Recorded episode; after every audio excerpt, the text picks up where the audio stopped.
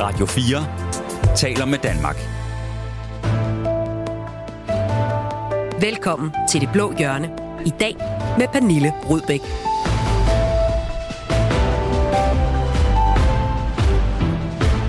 En ny blå formand er tjekket ind, en anden har trukket stikket og tjekket ud på ubestemt tid. Der er store udskiftninger i den blå familie, og hvordan går det så egentlig med den? Er den efterhånden blevet bedre til at skrive breve og køre kampagne sammen med, de, sammen med den røde opposition, end at finde sine egne projekter?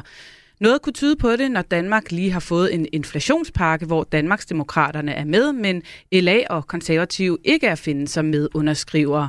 Og er den glemte grønne omstilling, den glemte udlændingepolitik eller noget helt tredje, er det det, der skal samle den blå familie, eller er der simpelthen for langt mellem partierne til at udgøre et reelt borgerligt alternativ til Venstre og Moderaterne? Måske vi bliver klogere på den sag i dagens blå hjørne, hvor tre af de helt store blå dyr på savannen sidder klar her i studiet til debat. Velkommen til. Du lytter til Det Blå Hjørne på Radio 4. Ja, overfor mig sidder hele tre blå partiformænd, Søren Pape Poulsen, Inger Støjberg og Alex Vanopslag, så jeg tænker, at I kan udgøre dagens arbejdsfællesskab. Først og fremmest velkommen til dig, Søren Pape Poulsen, formand tak. for det konservative Folkeparti. Det er jo din øh, debut i det blå hjørne. Ja. Hvordan har du med det? Det har jeg set meget frem til. Ja, og så sidder du med de to Og så, så garvede to øh, erfarne nisser her. Ja. Det kan jo næsten kun gå galt for mig, men nu skal jeg prøve at, nu skal jeg prøve at komme igennem det. Og hvis du nu skulle træde ind i det her arbejdsfællesskab med Inger og Alex, hvad, hvad er så din rolle? Min rolle? Ja. Jamen, det vil, det vil nok være sådan at spyde lidt olie på vandene, når de, de uh, bliver uenige. Ja. Jeg er sådan, Olie, oliekasteren. Ja, jamen, jeg, er sådan, jeg er sådan en moderat type, der prøver bare at få, få Hører jeg dig sige, at du er Lars lidt. Lykke i det her arbejdsfællesskab? Nej, det, er- det er, synes jeg måske er stramt. Okay. øh, nej, jeg tror ikke, der er ikke behov for noget. Jeg synes faktisk, vi taler rigtig godt sammen. Vi kommer af noget forskelligt, men vi har jo ikke, vi har jo ikke sådan en daglig kamp om alt muligt. Nej. Alex Vanderslag, også velkommen til dig, og tak, tak. For dit tøhøgrin af min, øh, min indledning her. Partileder i Liberal Alliance. Øh, hvis Søren han er den, der gyder lidt olie på vandene, hvad er så din rolle i dagens arbejdsfællesskab? Jamen, altså, jeg vil jo nok kalde det i højere grad et værdifællesskab. Ja. Altså, fordi vi deler nogle grundlæggende borgerlige værdier, og det gør vi så i et eller andet omfang for hver vores øh, udgangspunkt, og ligger vægten lidt forskellige, og har nogle forskellige prioriteter, og hvor her bevares, det går nok. Men, men, men det er jo det, der er forskellen på sådan et, et åndløst teknokratisk arbejdsfællesskab, hvor man konsulterer Excel-arkene for at se, hvad er den rigtige politik. At, at, at det, vi tre har til fælles, det er, at vi har nogle grundlæggende værdier, der driver os. Og det vil jo også være min rolle, det er jo at sørge for, at de sådan borgerlige liberale værdier får lov til at fylde i det her værdifællesskab. Inger Støjberg, formand for Danmarksdemokraterne i den her øh, DDLAK-konstellation. Er du så statsministeren? Nej, jeg vil nærmest kalde det for sådan en lille familie her. Ja. Ja. Kog, Ja. Mor, ja, ko, ko, konen. ja, det er jeg jo egentlig også lidt sådan. Hende, der kommer med småkager og Mor, morfar, morfar og børn. Morfar og barn. Jeg er den yngste, altså partimæssigt. Så jeg må... Ja, hvem er, hvem er hvem Ja, i den det, det, det, er derfor, jeg ikke kan sige det. Men, øh, men jeg kan i hvert fald sige, at jeg er jo den nyeste partileder her. Så Det tegner til at blive et øh, super hyggeligt øh, program. Tak fordi I alle sammen er med, og øh, til dig, der lytter med, så kan du selvfølgelig også som altid blande dig, og det kan du gøre ved at sende en sms på 1424, og lad os så komme i gang. Radio 4 taler med Danmark. For ganske kort tid siden, der lød det sådan her foran Finansministeriet. Velkommen her i øh, Finansministeriet. Jeg er glad for i dag at kunne sige, at øh, regeringen sammen med en bred kreds af partier, der tilsammen repræsenterer 142 mandater, har lavet en øh, aftale om inflationshjælp. Ja, her kunne øh, finansminister Nikolaj Vammen præsentere en inflationspakke til 2,4 milliarder kroner. Den indebærer blandt andet en ældrecheck på 5.000 kroner, udskydelse af betalingsfrister for A-skat og arbejdsmarkedsbidrag for virksomheder, tilskud til borgere med høje medicinudgifter, og så 300 millioner kroner til udsatte børnefamilier. Men hvilke børnefamilier, der skal have del i de penge, ja, det slagsmål, det er udsat til et senere møde hos øh, beskæftigelsesminister Ane Halsbo Jørgensen. Og øh, bag varmen, ja, der var alle partierne bag aftalen. Der var SF, Radikale Venstre, Dansk Folkeparti, Alternativet, Nye Borgerlige og sørger også Danmarksdemokraterne, Inger Støjberg. Hvorfor stod du der? det er fordi, vi øh, før valget havde sagt, at øh, vi havde behov for en inflationspakke, og vi har lovet hinanden, at den vil vi gå i gang med at, at forhandle. Og hvis vi kunne se os selv i det, Jamen, øh, altså i resultatet af det, så vil vi selvfølgelig være med til at indgå den, og det gjorde vi så. Er det en god aftale, I har lavet? Ja, det synes jeg, at den del der, der handler om øh, børnefamilien, der har vi jo betinget os, at, øh, at vi ikke nødvendigvis skal være med i det, øh, fordi vi kommer ikke til at hæve ydelserne for arbejdsløse øh, indvandrerfamilier. Så hvad er du gladest for, og hvad er du knap så glad for i den her aftale? Jamen, øh, det jeg er rigtig glad for, det er, at der faktisk er et fokus på yderområderne. Øh, både i forhold til de små butikker, øh, men også i forhold til for eksempel sådan noget som udrulning af fjernvarme. Øh, Øh, og så øh, også dagplejerne, som jo er ofte en af de eneste muligheder, man overhovedet har for at få passet børn i, øh, i yderområderne. Øh, de har været enormt presset i, i alt det her. Og så er det klart, altså de ældre, øh, selv sagt, øh, en gruppe, som har været meget presset og er meget presset. Man skulle øh, kigge forgæves øh, for at spotte de to andre her i studiet bag Nikolaj Vammen her til morgen. De konservative, Liberal Alliance og Enhedslisten er som de eneste partier i Folketinget. Ikke med i aftalen. Søren Pape Poulsen, jeg hører Inger Støjberg sidde og sige, at nu kommer vi de ældre øh, til hjælp blandt andet. De ældre, det ved jeg da også er noget, der ligger konservativ meget på sinden. Så hvorfor er I ikke med? Vi har fået en, øh, en lidt falsk diskussion i Danmark, der hedder, at hvis du kan bruge ordet ældre, så er der nogen, der per definition skal have brug for penge. Mm.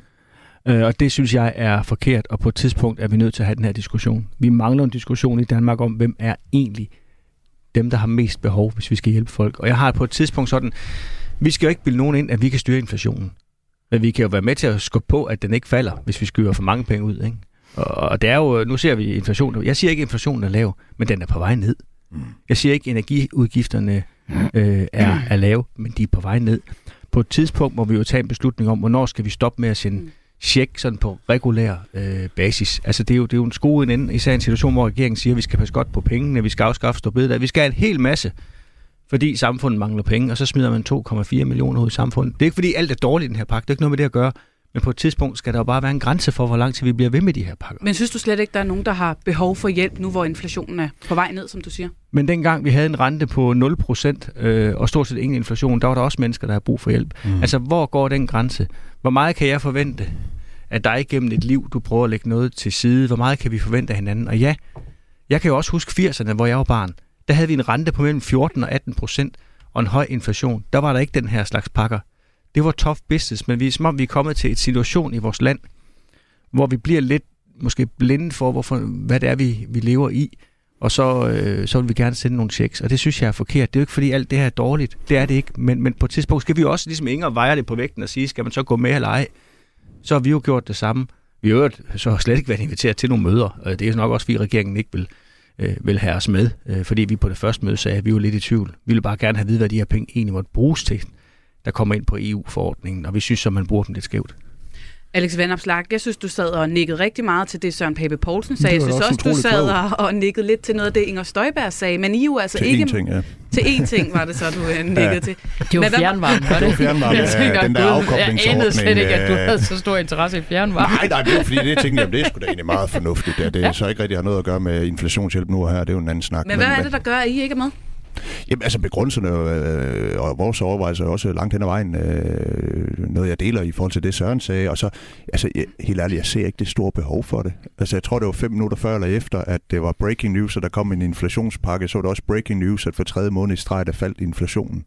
Altså, jeg sidder tilbage med det indtryk af det her det er ikke danskerne, der har behov for at blive sølet ind i flere hjælpepakker. Det er politikerne, der har brug for at dele flere hjælpepakker ud. Men mener og, du, at der og, ikke er danskere derude, der har behov for hjælp, for der, der sidder stramt i det, der mener, er svært ved at betale regningerne? Langt de fleste danskere har formået at tilpasse sig. Altså, da vi havde valgkamp, var der ikke en eneste dag, hvor der ikke kom en ny historie med, med, med, med en eller anden øh, virksomhedsdrivende, en ældre, en studerende, en, en arbejdsløs, der havde brug for hjælp. De historier hører vi ikke længere. Dels fordi inflationen på vej ned, men også fordi de fleste mennesker har at tage ansvaret på sig, og så sige, nu bliver jeg nødt til at skrue ned for mit forbrug, så det passer med de, de stigende priser. Det er ikke fordi, jeg ikke siger, at det ikke er hårdt, eller det er rart, men, men, men, men det er jo sådan, man kommer inflationen til livs, og så er jeg bare også bekymret for, hvad er det for en præcedens, en bane, vi skaber. Altså, fordi lige nu, mens inflationen er faldende, og behovet for hjælpepakker bliver mindre og mindre, så laver man alligevel en ny hjælpepakke. Og men hvad så næste gang, der er lidt inflation, eller der er en økonomisk krise, eller der er et skvulp, eller der er et eller andet, man ikke lige kan få til at hænge sammen? Skal man så vende bedetæpperne mod Christiansborg og sige, åh, så kom der med den hjælpepakke? Det tror jeg ikke er særlig sundt. Inger Støjberg, handler det her mest af alt om at, at vise handlekraft? Er det rent og skær symbolpolitik for at vise nogle vælgergrupper, at I gerne vil dem mere, end der reelt er et behov derude? Nej, det mener jeg ikke. Fordi jeg mener, at meget af det, der ligger i den her pakke, nu var du faktisk selv inde på det. Jeg tror, du sagde sådan noget med, at øh, det har jo ikke dybest set ikke så meget med inflation at gøre, eller så var det, var det Alex, der sagde det omkring øh, sådan noget som afkoblingsordninger, altså så man kan komme på fjernvarme. Øh, der ligger også nogle, øh, altså en pulje for eksempel til, til energibesparende investeringer for nogle af de små butikker i, øh, i yderområderne. Det mener jeg bare har altså, virkelig meget fornuft i sig at få gjort øh, samtidig med det. Så kan du diskutere, har det noget med inflationen at gøre?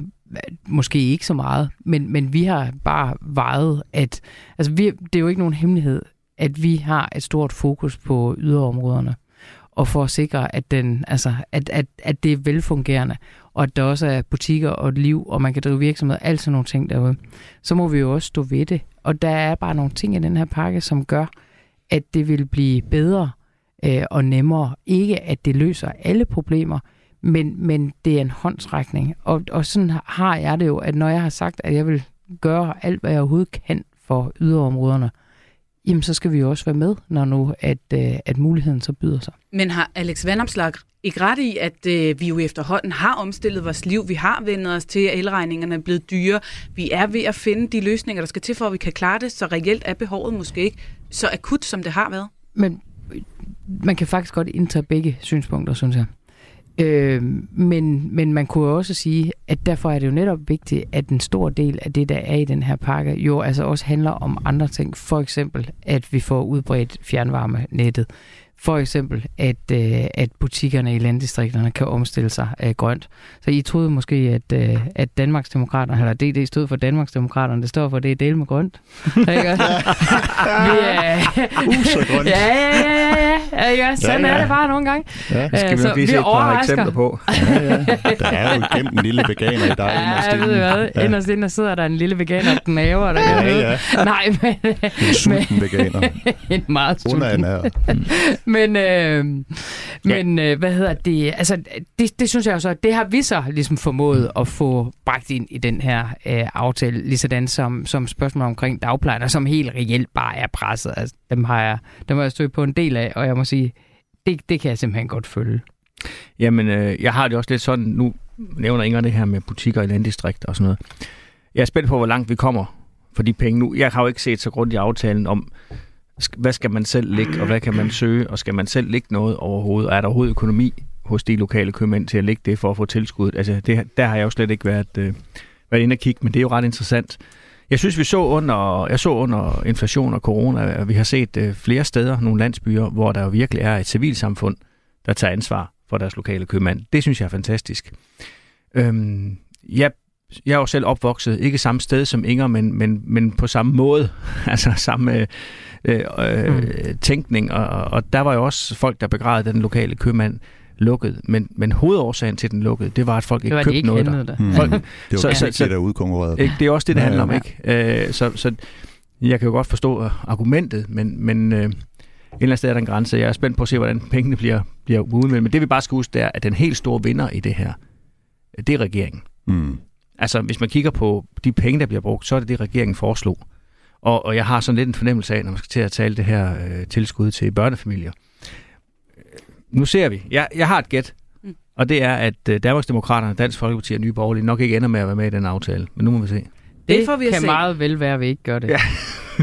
øh, men, men det har vi jo netop også betinget os, fordi Præcis. at, øh, jeg kommer ikke til at, øh, at give flere penge til arbejdsløse indvandrerfamilier. Det gør jeg simpelthen ikke. Inger Støjberg, vi skal lige høre, hvad du egentlig sagde på det her doorstep for øh, kort tid siden, da du stod der side om side med Nikolaj Vammen. Vi er rigtig glade for at være med i øh, den her aftale, og jeg synes faktisk også, at man må sige, at, øh, at samarbejde i den her, nu er jeg jo en arv kritiker af regeringen, men øh, så derfor så, så, skal, så skal ret jo også for ret. Øh, jeg synes faktisk, i, i præcis øh, den her aftale, der har vi haft et rigtig fint samarbejde med regeringen.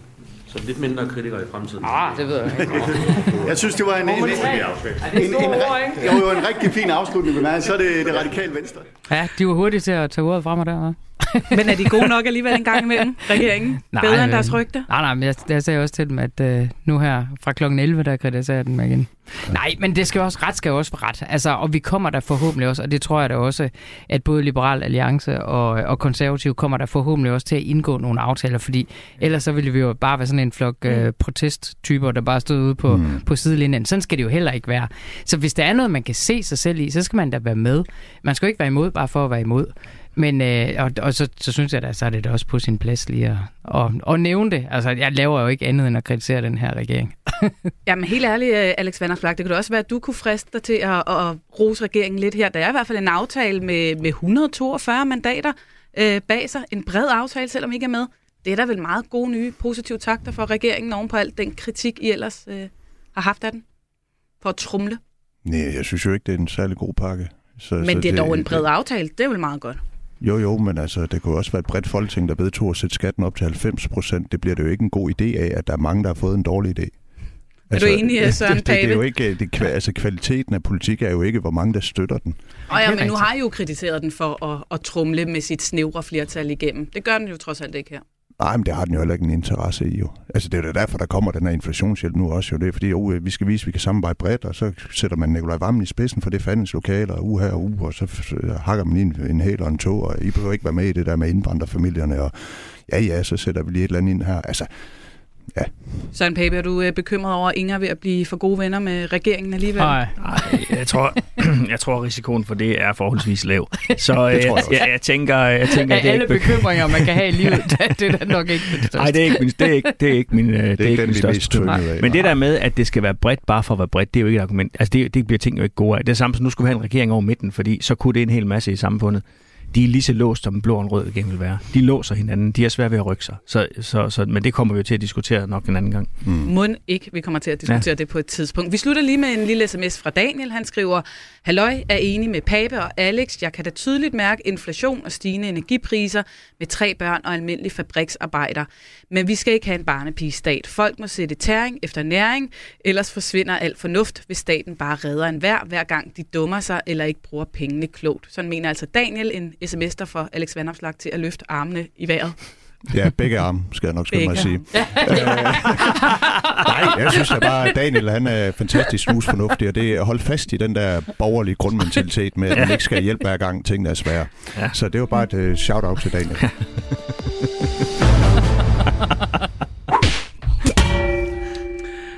Og øh, med begge hænder i vejret, der er det blevet øh, tid til vores øh, faste indslag her i programmet, nemlig de blå mærker. Det er jo altså her, vi lader politikerne sende kærligt med bestemt blot mærke til en kollega i, øh, i den blå familie. Søren Pape Poulsen, som øh, debutant her i det blå hjørne, så tænker jeg, at du får lov at lægge for.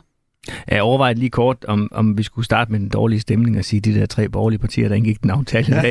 Men, nej, men det Ja, synes det jeg faktisk, ikke. nej, det er faktisk ikke det, jeg vil. Fordi den, det blå mærke øh, for mig, det går til kirkeministeren, Louise Jacques Elholm, for hendes kommentar om, i forbindelse med Storbededag, at øh, hun kritiserede biskopperne for at blande sig for meget i den, øh, i den, i den lovgivende, øh, altså den lovgivende eller den politiske debat.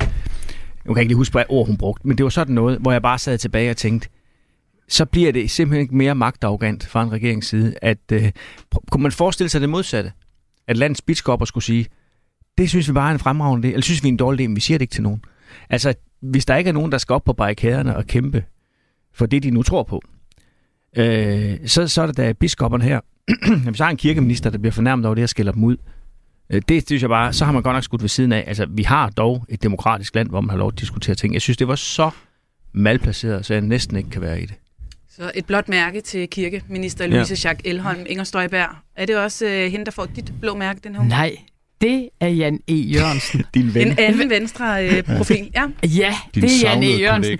kollega. Øh, og nu er jeg jo ikke på Twitter, men, øh, men derfor så er der jo alligevel nogen, der nogle gange fortæller mig lidt om, hvad der foregår på Twitter. Der er også landsby, landsbysladeren fra Twitter, ikke? Mm. Øh, og- og her den anden dag, der, der var der en øh, forrygende diskussion inde på Twitter om, hvorvidt der skulle være et nærhospital på Frederiksberg. Øh, og det mener både de konservative og venstre. Øh, og det kaster Jan E. Jørgensen sig virkelig ind i det der, og skriver sådan noget øh, til sidst, at han synes faktisk, at øh, det er fuldstændig, øh, altså det er vigtigt, fordi det er et tæt befolket kommune, som Frederiksberg, øh, og der er også nogle ledige bygninger. Og så skriver han så, har du prøvet at tage det offentlige til Bispebjerg? Det er simpelthen... Det, altså, har, har du prøvet det, Inger? Det har jeg faktisk. jeg, jeg tror, jeg har gået turen. altså, det tager, det tager sådan 8 minutter på cykel. altså, hvor det, altså, altså, magen til privilegieblindhed har jeg da aldrig nogensinde kendt med. Altså, jeg synes simpelthen, jeg synes simpelthen, at det her, det kvalificerer sig nærmest til årets blå mærke. Jeg har da aldrig kendt mig af. Jeg ved ikke, hvornår han sidst har været i Jylland. Men jeg kan øvrigt huske, han var jo med i det blå hjørne på et tidspunkt. Og hvor vi diskuterede sådan noget med, med Jylland og sådan noget, så sagde han jo så, jamen øh, de havde da også nogle venner i Varde eller sådan noget, og, og deres drenge, det gik da også rigtig meget op i, jeg kan ikke huske, om det var dækafbrænding eller traktortræk for altså, okay. så det er simpelthen så privilegieblind, som noget overhovedet kan være. Alex ja. Vandopslag, har du også kigget på øh, Venstres folketingsgruppe og fundet øh, den person, der skal have dit blå mærke den her uge? Nej, øh, jeg har faktisk kigget mod øh, nye borgerlige. Øhm, og været lidt i tvivl om, jeg skulle give den til Lars Bøje eller deres næstformand, øh, nye næstformand Henriette øh, Ave, tror jeg, det udtales, som lige blev valgt som næstformand i partiet. Øhm, og i den forbindelse kom det jo frem, at hun, har, øh, hun er meget kritisk over for coronavacciner og har blandt andet ytret, at, at hun får blødning, hvis hun er i lokale sammen med andre, der er vaccineret. Og det synes jeg fortjener et blå mærke, fordi at jeg kan godt have en bekymring for, at vi får øh, et af vores øh, gode kollegapartier i Blå Blok, der udvikler sig til at være sådan et konspirationsteoretikerparti, og det synes jeg vil være noget tosset noget. Øh, jeg synes også, at Ingers øh, kandidat var, var rigtig god. Jeg er ked af, at jeg ikke selv har oplevet den. Mm. Hvor er det en fornøjelse at høre på den gode stemning i panelet, skriver Inger ind på sms. Øh, det var selv. Hej, jeg ved ikke, om det er dig. Hej, Alvars. Så i hvert fald tak for sms'en, Inger. God stemning. Og øh, alle andre er i hvert fald også velkommen til at byde ind på 1424. Radio 4 taler med Danmark. I mandags meddelte Jakob Ellemann Jensen, at han efter råd fra sin læge trækker stikket i en periode og går på overlov på ubestemt tid. Han skriver, jeg har haft usædvanligt travlt gennem længere tid. Nu sender min krop et signal om, at det er tid til at tage en pause, hvis ikke det skal ende galt. Det vil jeg lytte til. Alex Vandopslag, øh, det her det affødte jo med det samme en debat om stress blandt politikere. Øh, Jakob Mark har netop udgivet sin bog om sine oplevelser. Øh, nu Jakob Ellemann sygemeldt. Du har også selv været sygemeldt med stress. Hvad gør du der tanker om Ellemands sygemelding på den baggrund? Jamen, det er først og fremmest den tanke, at jeg ønsker om god bedring. Og det er...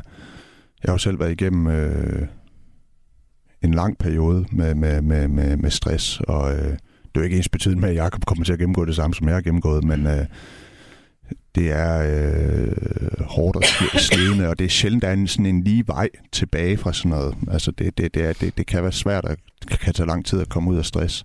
Så, så øh, det var først og fremmest øh, ja, sympati for Jakob, øh, som, jeg, som jeg tænkte. Jeg håber, han får det godt igen. Det, det er jeg mm. sikker på, at han gør, men, nu, men øh, ja. Vi ved jo ikke, hvad hans situation helt præcis er endnu, men hvad vil dit bedste råd være ja. til ham? Øh, jeg tror heller, jeg vil sige, at mit bedste råd til Venstre og Venstres bagland er, at de skal være tålmodige.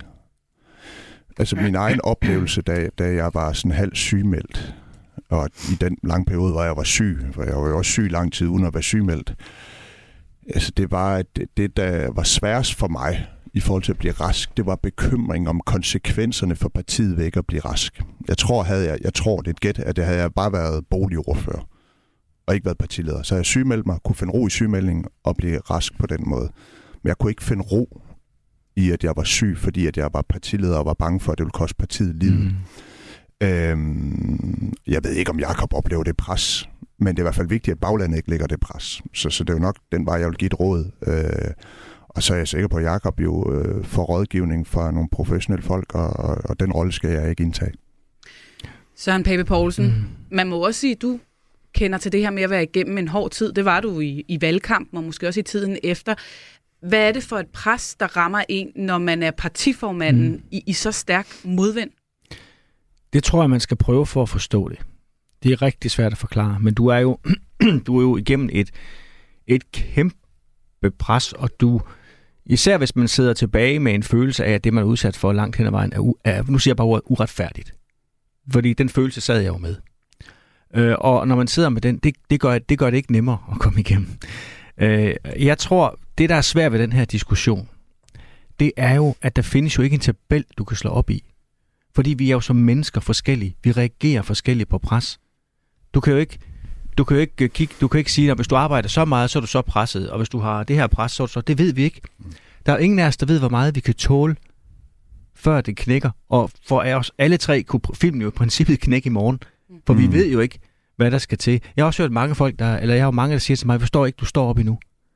Men, men, men, men det kunne også være nogle andre, der ikke havde. Og det er jo ikke, fordi jeg er en stor held, at jeg står op endnu. Det er måske fordi, at jeg arbejder med tingene på en bestemt måde, men også fordi vi har som mennesker bare forskellige grænser, og jeg mm. tror ikke på, at vi selv styrer det, og jeg har jo ikke forstand på det på den måde. Mm. Men, men vi skal passe på os selv. Jeg tror, som partileder, der tror jeg alle sammen, vi sidder med den der tanke. Det værste, der kunne ske, det var det der med, at man bliver, man bliver sygemeldt for, hvad så? Mm. Og det er, jo ikke, det er jo ikke fordi, vi, alle, vi, vi tre eller andre partiledere er Guds gave til befolkningen, hvis vi ikke var der, så går samfundet under. Men det er jo det, det, er jo det der pres, man vil, mm. man vil føle i den situation. Jeg synes mega, altså, synes virkelig, det er synd for manden. Mm. Altså, jeg håber, som jeg ikke siger, jeg håber, jeg, jeg håber simpelthen, at han kan finde hvile i det. Mm. Overvejede du øh, på noget tidspunkt, da du øh, var ramt af den her modvind og det her pres og træk stikket, altså var du bekymret for dit eget helbred også på et tidspunkt, hvor du overvejede, at det kunne være, at du også skulle have overlov eller noget andet? Jeg følte ikke, jeg var der. Jeg, jeg følte mere... Øh, jeg følte mere et øh, raseri, tror jeg faktisk, mod nogle bestemte. Øh, som, som jeg så begyndte at arbejde med, fordi hvis du går rundt, øh, han har sagt med for højt blodtryk hele tiden og bare sur galt, så går det jo, så går det jo galt. Altså, jeg prøvede at bruge det til at sige, jeg, jeg må simpelthen lægge nogle ting væk, parkere det i nogle bokse i hovedet og putte det væk. Mm. Hvad kan jeg gøre noget ved? Hvad kan jeg ikke gøre noget ved? Og så tage det stille og roligt der. Og det har jeg også arbejdet en del med. Altså mens det sker, der står man bare i, i organen, ikke? Men jeg tror efterfølgende, der er det vigtigt at give sig selv ro og fred til at også få sat nogle ord på. Tal med nogle mennesker om det. Tal med nogle mennesker, du har lyst til at tale med om det. Og om, hvad du har været igennem, som, som også godt kan prøve at, at skubbe dig de rigtige steder hen i dit, øh, øh i dit tankesæt. Prøv at det nytter jo ikke noget, hvis jeg for resten af mit liv i politik. Nu siger jeg ikke, at jeg skal være i politik resten af mit liv, men den tid, jeg skal være her, der nytter det jo ikke noget, for eksempel, jeg har jeg går rundt med sådan et indebrændt øh, had eller noget andet til nogle bestemte personer, eller journalister, eller medier. Det er du simpelthen nødt til at parkere. Du er nødt til at finde en vej til at sige, hvad er godt for mig? Mm. Og hvordan arbejder jeg videre? Og finde nogle ting. Altså, jeg, jeg vil så, øh, nu er det samarbejde, vi har, vi har have øh, blandt de blå partier, også noget af det, vi har lavet i, med alle partierne udenom regeringen, øh, og begynde at diskutere noget politikudvikling i mit eget parti. Så nogle ting, man bliver tændt af igen mm. politisk, og så prøve at pakke det andet væk. Fordi hvis mit hoved var fyldt hver dag af det her valgresultat, vi lige har haft, og, og, og baggrunden af det, der skete, så vil jeg jo bryde mig selv ned. Ikke? Føler du, du er på den anden side af det pres, du var igennem? Ja, det føler jeg. Det føler jeg. Jeg siger føler.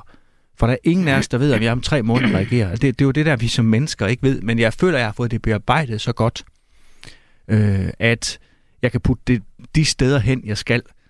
Så jeg kan komme videre. Jeg, kan også, øh, jeg føler også, at jeg er bedre humør. Jeg føler, at jeg har noget mere overskud, og det kan andre mennesker nok bedre sådan selv, eller andre mennesker nok sådan bedre mærke, end jeg måske selv kan. Men jeg føler, at jeg er et bedre sted, end jeg, jeg kan var. Mærke det. Det var godt. Nå, nej, nej, men jeg synes, Og man det, kan øh, øh, nej, nej, men altså, det, både du, du, du, du, undskyld, men du så lidt slidt ud Ja. ja. i, i efter valget, og det er der ikke noget at sige til, men Mm. jeg, jeg, jeg, kan, jeg har bemærket, at vi har den gamle Søren Mm, tilbage, ja. ja. og det er dejligt. Det er jeg glad. Det har jeg hørt flere Ja. sige, og det er jeg glad for. Ja. ja.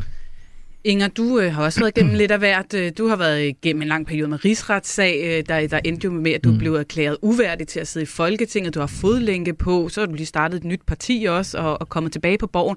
Har du nogensinde haft stress inden på livet?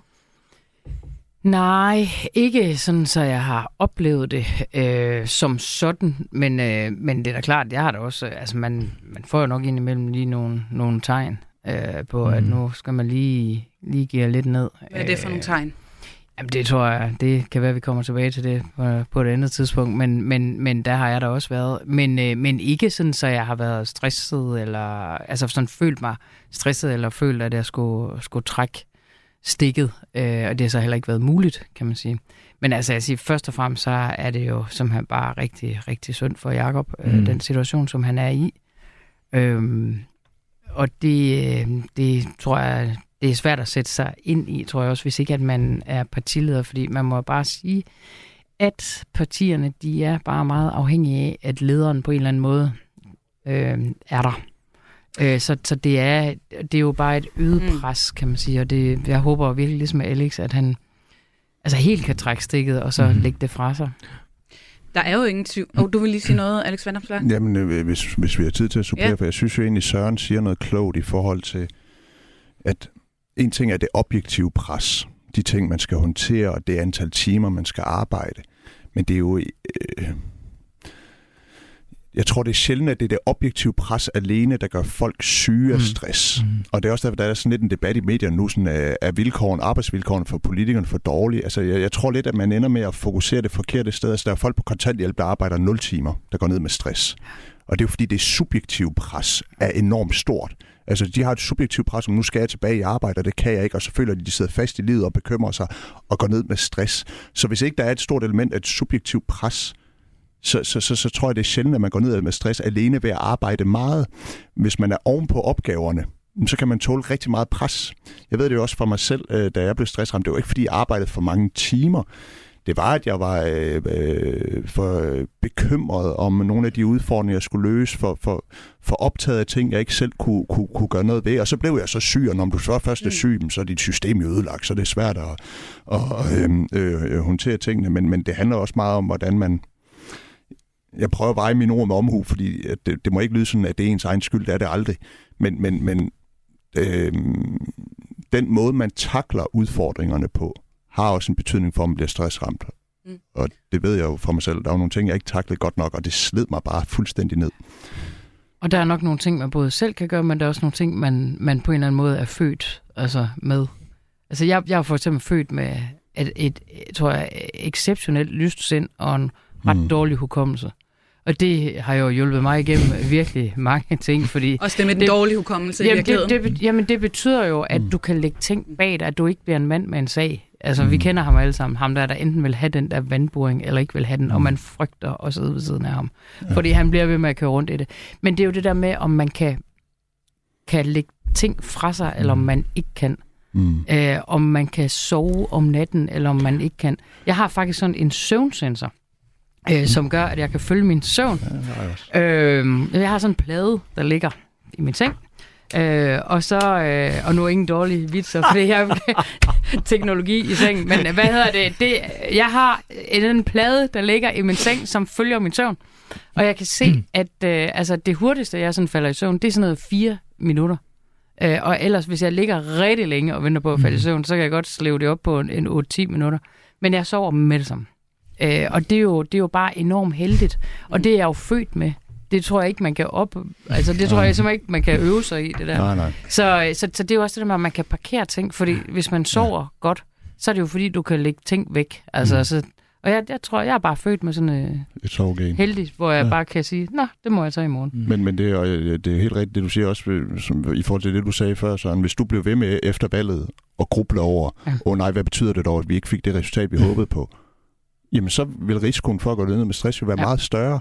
Men det er jo ikke fordi, at det objektive pres har ændret sig. Nej. Altså, det er jo fordi, at man at det sidder fast i hovedet på en. Ja.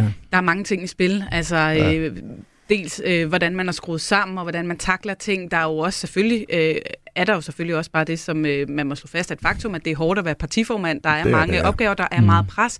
Ja. Og så er der jo også det her med, tænker jeg, at man hele tiden øh, bliver målt og varet i, øh, i til offentlig skue i medierne. Øh, der er mange, der har meninger om, hvordan man gør det. Og I politikere, I kan jo også være ret hårde ved hinanden, og man må jo bare sige, at Jacob Ellemann Jensen jo i den grad også er blevet slået på af de blå kolleger øh, på borgen. Spørgsmålet er, om I har været for hårde. Jeg siger jo ikke, at det er det, der er årsagen, men man har jo i hvert fald også lagt ham under pres øh, rent kollegial. Jeg vil lige spille et, øh, et klip fra jer øh, fra Pernille Vermund, som sagde sådan her om Jacob Ellemann, da hun var her i det blå hjørne sidst.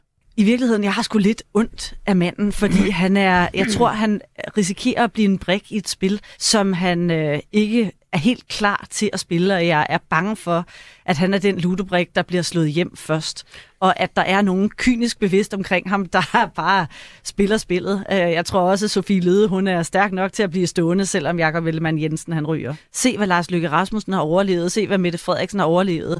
Øh, det, det, det skal der en, en magtpolitiker en vis karakter til. Og så er der Jakob Ellemann Jensen. Han har ikke været statsminister endnu. Han bliver det formentlig heller aldrig. Det er ikke, fordi jeg skal fælde dom over ham, men øh, det har svære udsigter, hvis man først har gjort en socialdemokrat til statsminister, så at komme tilbage til den borgerlige lejr. Og Søren Pape Poulsen, du har jo også prøvet det her med at få dit formandskab vendt og drejet i offentligheden. Mm. Altså når man i forvejen er en eller anden øh, modvind, hvordan er det så, når man sidder på den anden side? Ja, altså, altså du mener lytter til det, eller hvad? Ja, ja. og at man bare kan se, at man dag ud og dag ind bliver målt og varet, og folk spekulerer, og kan han klare det, og altså det skal første... der en anden til, og ja. alt det der. Der, jeg hørte på et tidspunkt nogle kommentatorer sige, at jeg har også haft det alt for let de seneste år. Det er fordi, man ikke husker, hvordan det var, da jeg tiltrådte. Ja, mm. det er rigtigt. Øh, jeg blev, jo, altså, der var ingen grænser for, hvor elendigt det var. Og der var ingen grænser for, for, hvordan man bliver... Altså det første halvandet år, jeg var partileder, det var, har været noget af det værste, jeg har oplevet. Fordi alt, hvad jeg gjorde, var forkert. Og sådan er det med de her kære kommentatorer. Du kan gøre det samme. Mm. Fuldstændig det samme. Hvis du er inde i en dårlig stime, så fortæller de, hvor, hvor totalt håbløst det er, det du har gjort. Hvis du er inde i en god stime, så er det rigtig godt tænkt. Jeg synes, øh, noget af det, jeg er begyndt på, det er, at jeg, jeg lytter ikke og ser ikke længere de der kommentatorprogrammer. Fordi jeg kan mærke, at det nogle gange frustrerer mig, at det er nogle mennesker, der sidder og taler om noget, som de ikke har været en del af og som, det er sådan noget synsning, de kommer med. Øh, og jeg tænker også, det er simpelthen, det, hvis du bare har haft en lille smule politik at gøre, så er det simpelthen det letteste job i verden. Øh, altså det, det prøver jeg at skyde væk. Det, der selvfølgelig er frustrerende, det er jo, at der er nogle mennesker, der ligesom har magt over dig, at i stedet for, at du selv kan komme ud med noget, så er der en masse, der mener noget om det, og det er så svært at bryde, og det kræver bare hårdt arbejde. Du ser, vi, vi gik jo i regering der i 16, ikke? Og der, målingerne, ændrede sig ikke meget, men så fik vi så gevinsten til valget i, i 19. Men det var langt hårdt arbejde. Så det er frustrerende, og vi skal jo selvfølgelig være især stå på mål for det, vi siger. Men undskyld, når man er i politik, skal man jo også stå til ansvar for sine handlinger. Og, og i Jakobs tilfælde stod han jo og var hård i retorikken, tror jeg, jeg i hvert fald var, omkring Mette Frederiksen. og det er gået i regering med hende, og advokatundersøgelser, og så gør han lige det stik modsat efter et valg, og sådan der prøver at forklare det så får man kritik. Mm. Og, og, og jeg vil ikke have siddende på mig, at, øh, at vi ikke, altså man ikke må give hinanden en, synes jeg, berettiget kritik øh, for noget. Altså, det, det kan jo heller ikke nytte noget. Det, det skal man Nej. selvfølgelig have lov til. Inger Alex, er der behov for nogen selvreflektion her, bare ganske kort til sidst? Øh, ikke for mit vedkommende. Jeg tror, det var, jeg håber ikke, det var dig, Inger. Jeg tror, det var Værmund, der på et tidspunkt i forbindelse med alt det eftervalget sagde, at øh, man skulle godt nok ikke tro, at Jakob Ellemann havde været soldat, når han på den måde svigter sin egen, eller et eller andet. Jeg kan ikke huske formeringen. Mm. Det var Værmund, ikke? Og altså, den synes jeg personligt var over grænsen. Altså, der blev det jo virkelig et hårdt personangreb. Øh, men jeg synes ikke, jeg selv har gjort sådan noget med Ellemann. Men jeg har egentlig imellem taget mig selv i at komme med nogle angreb mod Mette Frederiksen, hvor jeg tænkt, okay, måske giver du den lige 5% for meget her, Alex. Øh, husk nu lige at tage en dyb indånding. Så det kan godt komme over en gang mm. imellem. Inger Støjberg, er du enig? Jamen, det er vel også lidt et spørgsmål om, altså, det er jo lidt ligesom i en håndboldkamp, at når man har holdt trøjen på, så øh, kæmper man, og så ved man godt, at man også øh, respekterer hinanden uden for banen. Altså, sådan, sådan synes jeg sådan set også, at det er. Og så bliver man også nødt til at se det, fordi det kan jo ikke være sådan, at man ikke må kritisere hinanden af frygt for, mm. at man kommer til at træde nogen over tæerne. Så længe, at det er en, en uh, berettiget politisk kritik, uh, og det er der en berettiget politisk kritik at fremføre, som mm. vi alle tre har gjort, at at, at man er gået i regering med, øh, med Socialdemokraterne, når man har sagt det modsatte. Altså, sådan, sådan må det være. Du lytter til Det Blå Hjørne på Radio 4. Det gør du nemlig, og øh, med mig i studiet i dag har jeg øh, Søren Pape Poulsen, Inger Støjberg og Alex Vandopslag, og jeg hedder Pernille Rødbæk. Nu skal vi tale om noget helt andet, fordi øh, normalt er det venstrefløjen, der råber op om regeringens nøl på klimaområdet, men øh, i denne uge, der var det Søren Pape Poulsen og de konservative. Regeringen er nemlig øh, kommet i modvind på grund af en sag om havvind mm. for øh, planerne om at tidoble produktionen af grøn strøm til havs, med hvad der svarer til 1.500 af de største vindmøller på højde med Storebæltsbroens pyloner, ja, de er sat i bero. Energistyrelsen frygter, at ordningen for at opføre møllerne kan være i strid med EU's statsstøtteregler. En træls situation, siger Mette Frederiksen i spørgetimen i tirsdags, da du spørger til det Søren Pape Poulsen. Lad os lige høre en lille bid fra noget af det, du sagde. Altså, hvis vi kigger på, hvad det er for en udfordring, vi står overfor, så burde den her sag jo fylde det hele lige nu, i bund og grund. Hvis vi virkelig mener noget med en grøn omstilling. Den burde fylde det hele, Søren Pape Poulsen. Du er oppe på den øh, helt høje klinge her. Øh, I har også før sagt, at I er det grønne parti i Blå Blok. Øh, du taler om det i spørgetimen. Mette Appelgaard har også været ude og være rasende over pesticider i drikkevandet. Er I ved at indtage rollen som den her borgerlige grønne vagthund? Jamen, det er jo ikke med at være vagthund. Det handler vel om, hvis vi skal... Altså, prøv at høre. Jeg synes, vi har hørt Mette Frederiksen sige rigtig mange gange, der er krig i Europa. Og vi skal gøre os uafhængige af gas, og vi skal have mange ting, og det er vi nok alle sammen, Altså, det er vi jo alle sammen fuldstændig enige om. Hvis vi skal have for alvor den grønne opstilling op i gear, så skal der simpelthen ske noget mere. Der, jeg tror, var der fem møller, der blev sat op her øh, sidste år, max, eller gjort klar til. Vi skal i gang. Og så har vi en ordning, hvor vi får en masse private investorer, der har lyst til at gøre det hurtigt. SIP, Copenhagen Infrastructure Partners, har jo sagt, at de 728 kan stille 5 gigawatt op. Det, det er dobbelt så meget, som regeringen har sagt. Så Mm. kommer der lige pludselig som sendt fra himlen, energi, eller ikke fra himlen, men Energistyrelsen kommer og siger, hov, det er måske i strid med nogle regler. Der har fungeret i 24 år, og hvor vi havde et lov sidste år, der sagde, at der ikke EU-mæssige problemer med den lovgivning, vi har. Lige pludselig, så finder man ud af, at der er måske et problem her. Så i stedet for at spørge kommissionen, inden man stopper noget, så stopper man det med det samme. Hvis det havde været EU, øh, hvis vi havde haft noget, EU har sagt, det er ulovligt. Øh, bare lige for at sammenligne det, var justitsminister, der var der en Tele2-sag for Sverige omkring lokning. Der fik vi at vide, efter den sag, så skal vi gøre noget andet på lokning. Det betyder ikke, at vi skulle stoppe med at lokke. Vi fortsatte med at lokke oplysninger, indtil man kunne, indtil man kunne finde en ny ordning. Øh, og, og det tog over halvanden år inden. Altså det, det havde sådan nogle, nogle step i sig. Men at man bare stopper. Jeg kan ikke, og jeg ved godt, de er meget aktive over i Klima- og Energiministeriet i øjeblikket med at fortælle, at det har ikke noget med politik at gøre, og der er ingenting. Og indtil videre må jeg tro dem på deres ord. Jeg kan bare ikke frigøre mig fra, at der ligger en hund begravet et eller andet sted. Og hvad er det for en hund? For det ja, er, der det er et godt nysgerrig på. spørgsmål. Jamen handler det om, at øh, nu kan man se, at der er kommet så mange ansøgninger ind, at man skal finde, man skal ligesom have det væk, og så skal man finde en måde, hvor man kan få nogle flere penge ud af de selskaber, Præcis. hvis de kan stille op. Det er jo noget, de aldrig har sagt nej til. Men at bruge øh, lige pludselig hive statsstøttereglerne op, der, der, det, der er et eller andet her.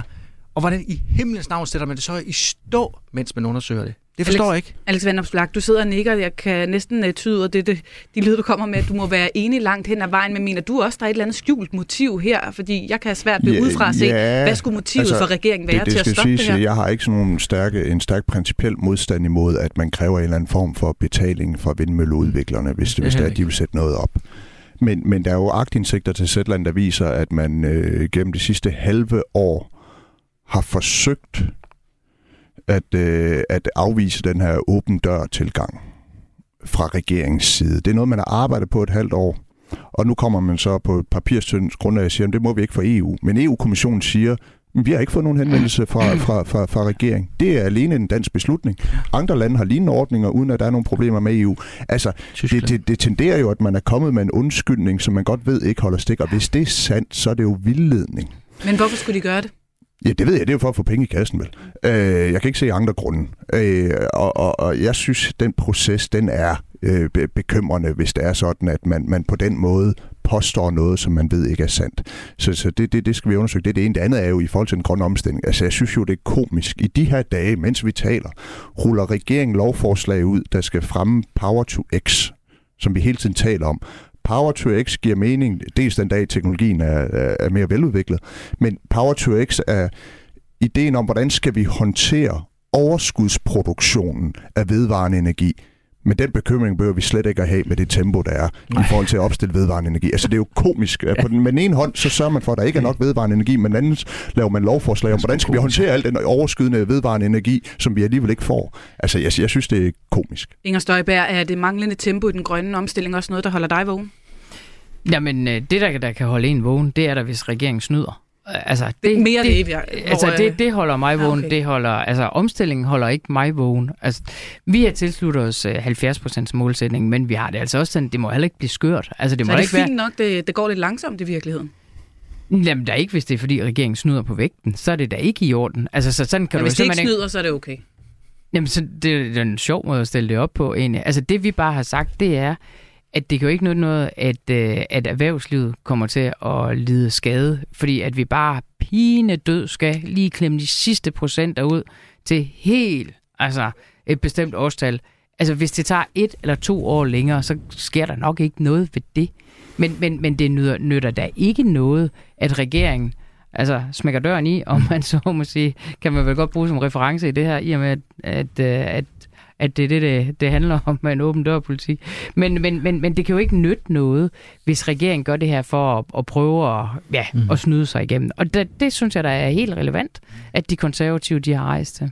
Søren Pape Poulsen, du kan sikkert godt huske det, men øh, bare lige for vores andres skyld, så skal vi lige høre, hvad statsministeren egentlig svarede til din kritik mm. nede i Folketingssalen. Jeg går der ud fra, at øh, formanden for det konservative Folkeparti er enig med den ansvarlige minister i, at hvis der er en hjemmelsudfordring et sted, at så skal man være ret transparent og åben omkring det øh, og søge at få det løst. Men altså, jeg synes, det ville være lidt specielt, hvis jeg skulle stå som landets statsminister og sige, at hvis man konstaterer, at der måske er et problem, altså mangel på hjemmel, eller at man ikke overholder EU-retten, at, at, at så skulle man bare øh, være ligeglad med det. Altså det, det, det vil jeg jo ikke, det vil jeg ikke ud fra formanden for det konservative folkeparti jeg mener.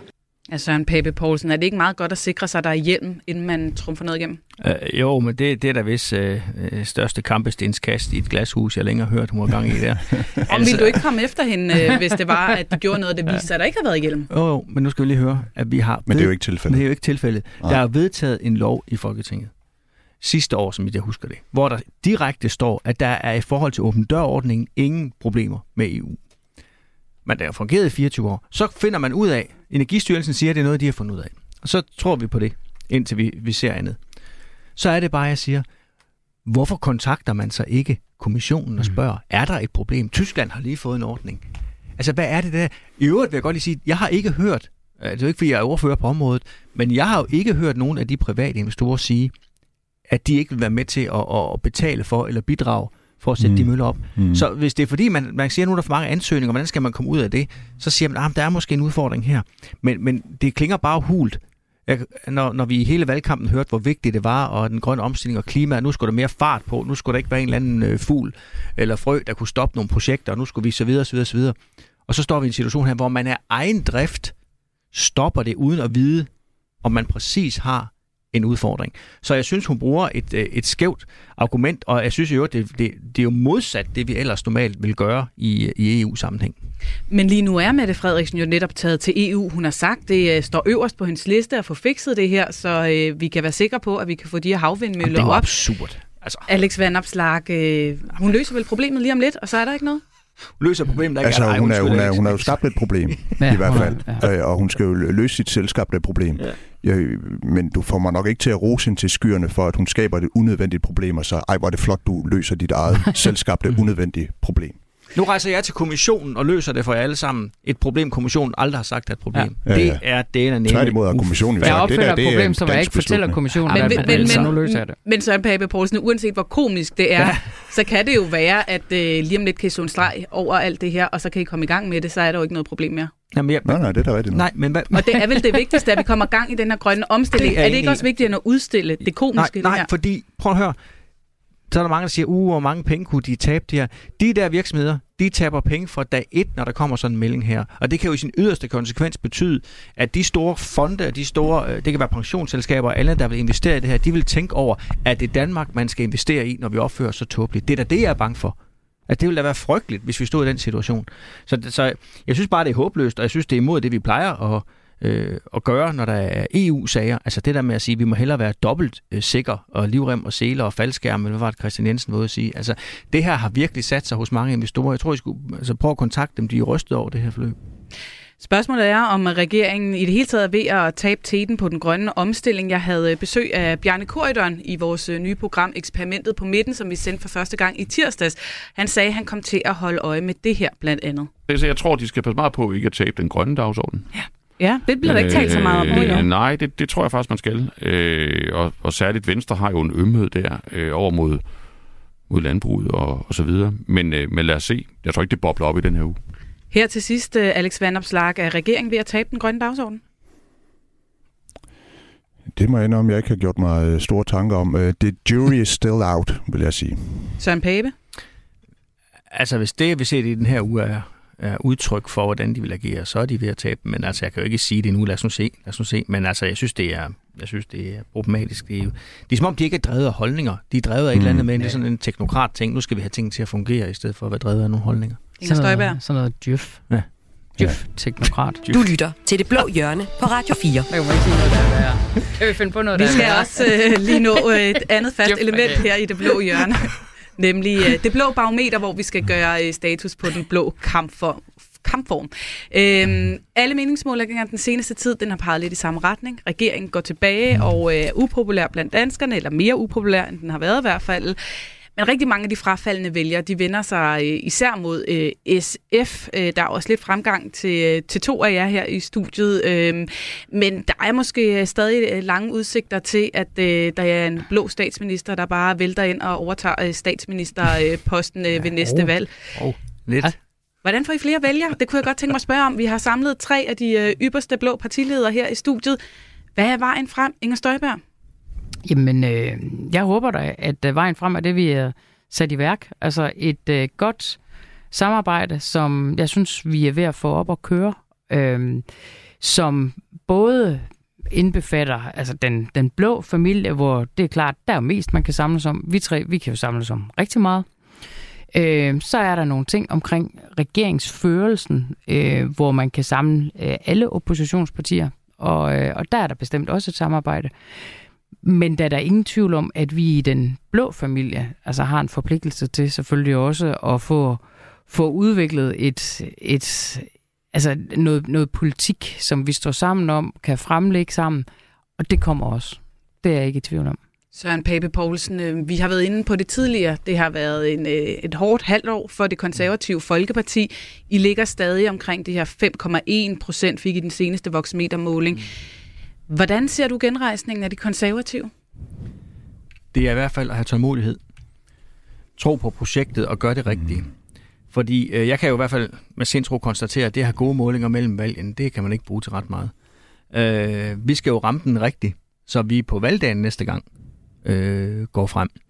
Øh, og, og, og der er meget psykologi i, øh, i politik. Det man også skal huske, det er, hvis man gør sig til slave af ugenlige målinger, så kan man aldrig sætte et projekt i søen, tror jeg. Man skal have is i maven til at sige, ja, det går måske ikke lige fremad med det første.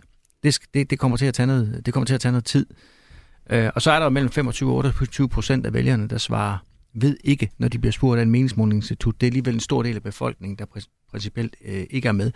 Så, så det, der kan være svært, det er også det, der er nødvendigt, nemlig at frigøre sig fra meningsmålingernes tyranni i det daglige arbejde. For ellers så kommer man ingen vegne.